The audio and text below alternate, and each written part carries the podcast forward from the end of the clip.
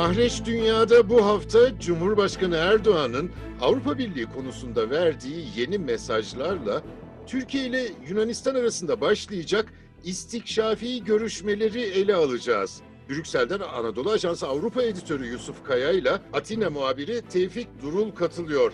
Selamlar, hoş geldiniz. Yusuf Kaya, Erdoğan ne dedi, nasıl karşılandı orada? Evet, biliyorsunuz 2016 yılından bu yana yani 18 Mart mutabakatı aslında bizim ilişkilerin belki de zirve yaptığı, hani en azından son dönemde zirve yaptığı, olumlu açıdan tabii zirve yaptığı dönemde fakat 2016 bu FETÖ darbe girişimi sonrası ilişkiler oldukça çalkantılı bir döneme girdi.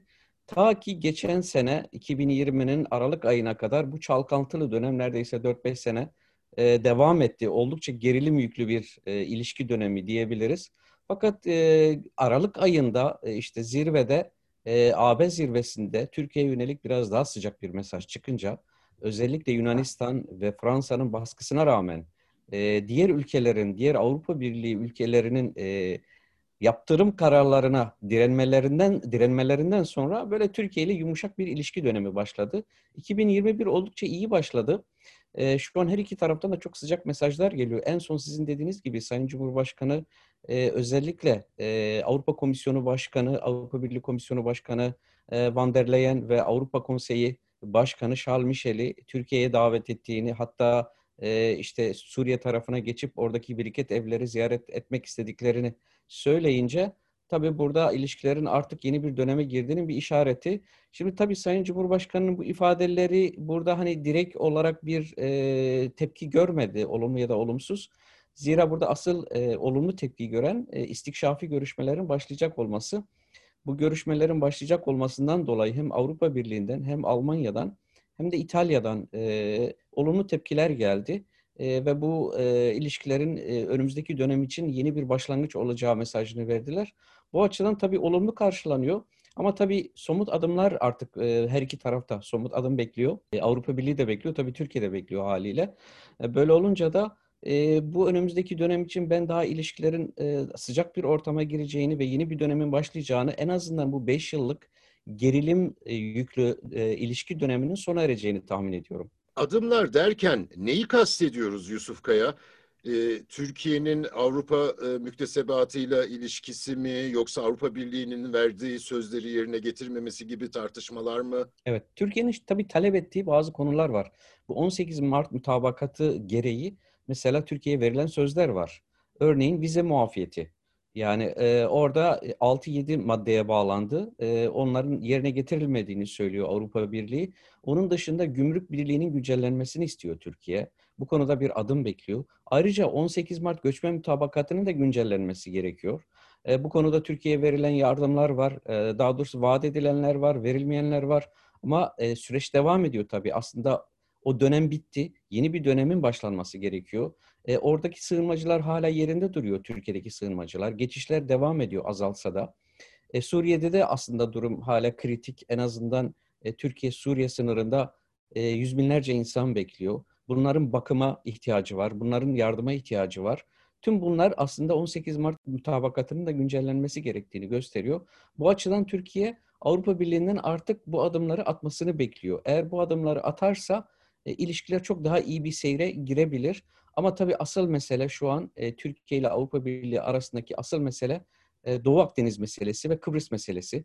Bu konu e, belki Tevfik'in de gündemine gelecektir. Tevfik daha iyi biliyordur. Bu istikşafi görüşmelerin de ana gündem maddesi olacaktır. Şu an her iki tarafın e, özellikle üzerinde durduğu bu iki mesele. Fakat Türkiye'nin dediğim gibi ekstra istedikleri e, bu daha önce verilen sözlerin yerine getirilmesi ki bunların en önemli üçü 18 Mart mutabakatının güncellenmesi, Gümrük Birliği'nin güncellenmesi ve ayrıca vize muafiyetinin gerçekleştirilmesi. Türk-Yunan ilişkilerine bir dönelim. Tevfik Durul Atina'dan. Tevfik, görüşmeler hakkında ne biliyoruz şu anda? Evet, e, Türkiye ve Yunanistan arasında Ağustos ayından bu yana e, gerilim döneminin ardından tansiyonun e, çok yüksek e, seyrettiği, söylemlerin karşılıklı olarak çok sertleştiği bir dönemin ardından Nihayet e, taraflar Türkiye ve Yunanistan e, heyetleri 25 Ocak'ta İstanbul'da masaya oturmak üzere e, mutabık kaldı. Bu tabii e, iki ülke arasındaki gerilimin e, düşmesi ve diyalog ve müzakereye tekrar şans verilmesi açısından önemli bir gelişme oldu. Çavuşoğlu'nun, e, Bakan Çavuşoğlu'nun 11 Ocak'taki davetinin ardından aynı gün içerisinde iki ülke heyetleri, Dışişleri Bakanlıkları anlaşarak 25 Ocak'ta istikşafi görüşmelerin 61. turunun e, İstanbul'da yapılması için 25 Ocak'ta masaya oturmak üzere e, anlaştılar. Bu e, sürece gelinceye kadar yani bu istikşafi görüşmelere daha önce 60 turu yapılan 2002'den bu yana süren 60 tur yapılan görüşmelerin tekrar başlaması açısından önemli bir gelişme oldu. 2016'da askıya alınmıştı. 2016'dan bu yana, 2016 Mart'ından bu yana görüşme yapılmıyordu. E, bu yönüyle tekrar masaya oturulması tabii Doğu Akdeniz meselesinde de e, müzakere ve tekrar görüşmelerin başlanması yönünden bölgede tansiyonu e, indiren bir gelişme oldu. E, burada tabii çok önemli e, bazı e, dönüm noktaları oldu bu süreçte. Özellikle e, Yunanistan'ın e, Mısır'la 6 Ağustos'ta imzaladığı Münhasır Ekonomik Bölge Anlaşması'nın ardından özellikle tansiyon e, yüksek seyretti. Türkiye'nin Libya ile yaptığı bir anlaşma vardı. Yunanistan da e, Mısır'la münhasıra ekonomik bölge anlaşması yaptı ki bu iki anlaşmanın birbirini kestiği noktalar vardı.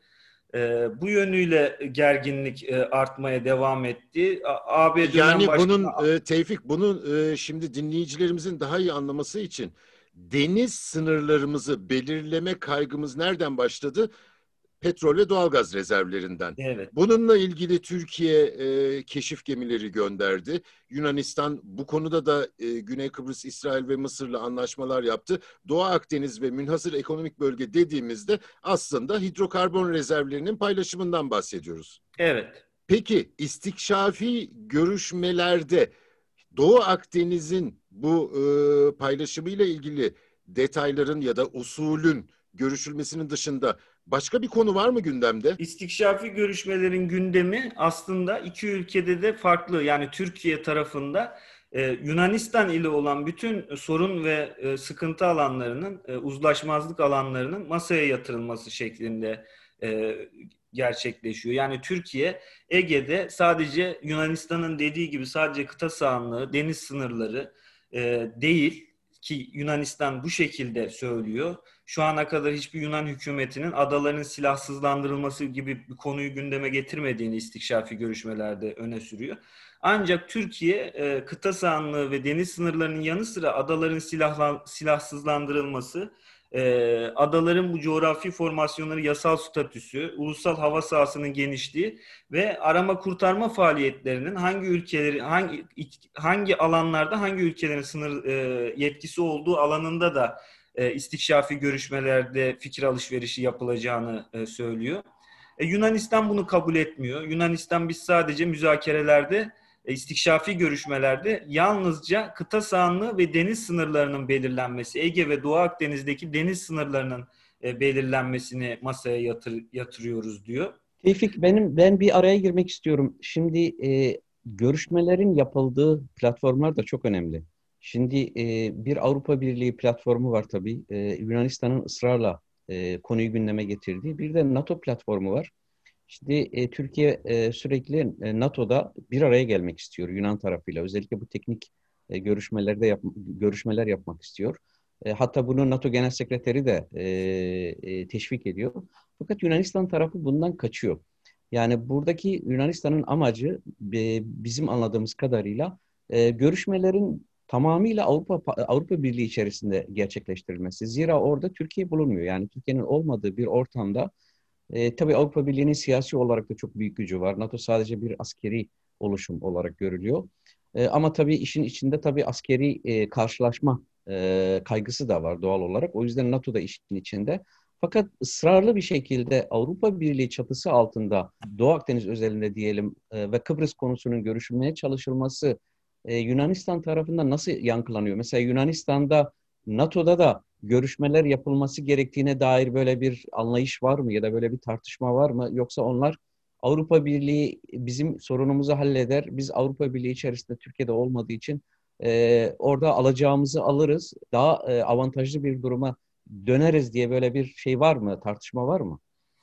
Evet, e, bu NATO'daki ayrıştırma usulleri mekanizması e, üzerinde Yunanistan tarafı hiç bunları gündeme getirmek istemiyor. Hatta geçen aylarda birkaç kez Eylül ayında da görüşülmüştü.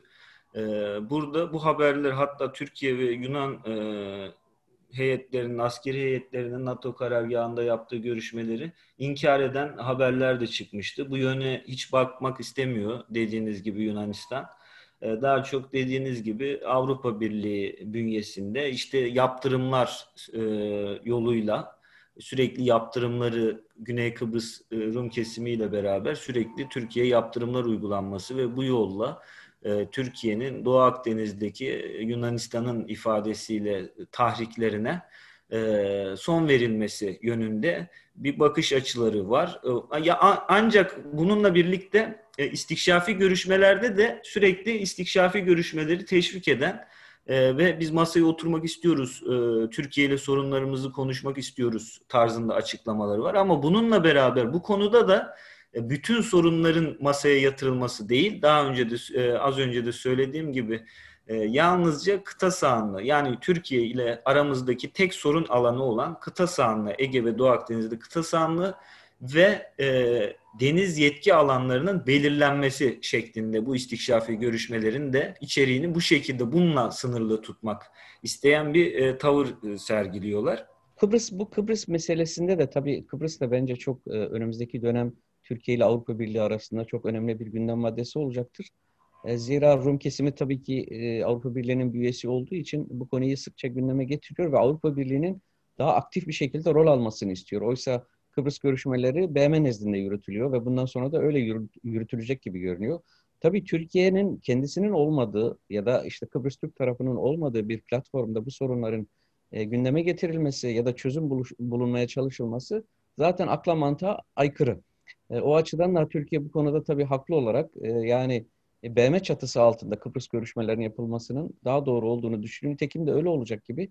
Ama yani görünen o ki tabii Aralık zirvesinde ortaya çıkan sonuç şu. Avrupa Birliği bir şekilde Türkiye ile ilişkileri e, iyileştirmek istiyor. Yeni dönemde özellikle e, çok ağır sınama alanları var. Özellikle Rusya tarafı var, e, Suriye var. E, onun dışında yani e, yeni çıkan çatışma alanları var. Libya gibi, e, işte Karabağ gibi vesaire. Bu konuda Türkiye'nin etkisi görüldükçe e, Avrupa Birliği'nin Türkiye ile olan ilişkilerini de e, daha e, kırılgan olmayan bir zeminde sürdürmeye çalışıyor olması çok doğal tabii. Özellikle burada rasyonel bakan Almanya, e, İspanya ve İtalya'ya dikkat etmek lazım. Yani burada aslında e, hani bu Yunanistan ve Rum kesimi direkt hani bizim böyle sürekli çatışma halinde olduğumuz sözlü ya da e, diğer alanlarda çatışma halinde olduğumuz ülkeler olduğu için bu ülkelerle sıkıntılar normal tabii. Ama Avrupa'nın geneli tabii Türkiye ile ilişkileri geliştirmek istiyor. Burada Fransa sadece sorun çıkarmıştı. Hani İngiltere Rum e, Rum kesimi dışında Fransa'nın özellikle ağır bir e, Türkiye karşıtlığı vardı ama onun da malum e, sebepleri var işte. E, hem Libya'da e, hem Suriye'de, Suriye'nin kuzeyinde işte hatta e, işte Ermenistan'ın Fransa ile ilişkisi malum. Hem bu alanda Türkiye'nin Karabağ ve bir şekilde Azerbaycan'a yardım ediyor olması ve orada işgal edilen bölgelerin kurtarılması. Bu tabii Fransa'nın çıkarlarına ters düşen e, eylemlerdi. Bu açıdan Fransa da e, Rum kesimi ve Yunanistan'ın tarafında yer aldı ama e, onlar da herhalde e, makul bir seviye, seviyeye geldiler öyle düşünüyorum. E, bu açıdan bakıldığında bundan sonra Avrupa Birliği Türkiye ilişkilerinin daha rasyonel bir düzlemde e, ilişkileri e, doğru bir düzeye çevirmek için e, her iki tarafında iradeli olduğunu görüyorum. Türkiye tarafı da Avrupa Birliği tarafı da. Ben şahsen ilişkilerin tekrar belki de 2016 seviyesine geleceğine dair e, güzel bir umut olarak e, görülüyor bu son gelişmeler.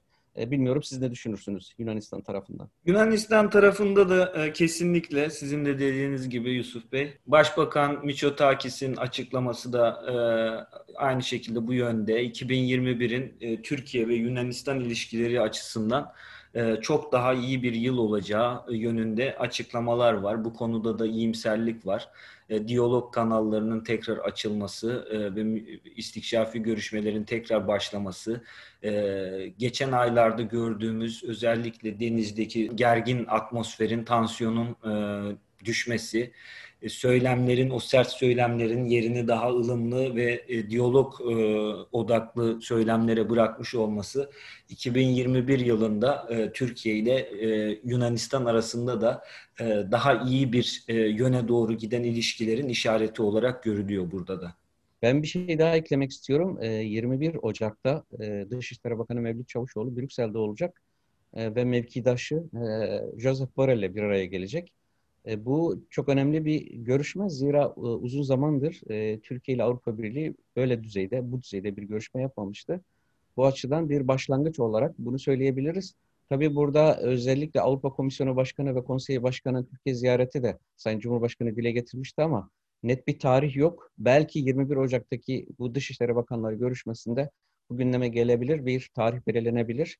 Eğer o görüşmede olursa, eğer o Türkiye ziyareti de olursa konsey ve komisyon başkanının hele ki bir de Suriye tarafına geçilirse tabii e, çok büyük bir gelişme olacaktır Türkiye Avrupa Birliği ilişkileri açısından. 2021 ile ilgili projeksiyonunuzu da aldık ve gayet olumlu görünüyor.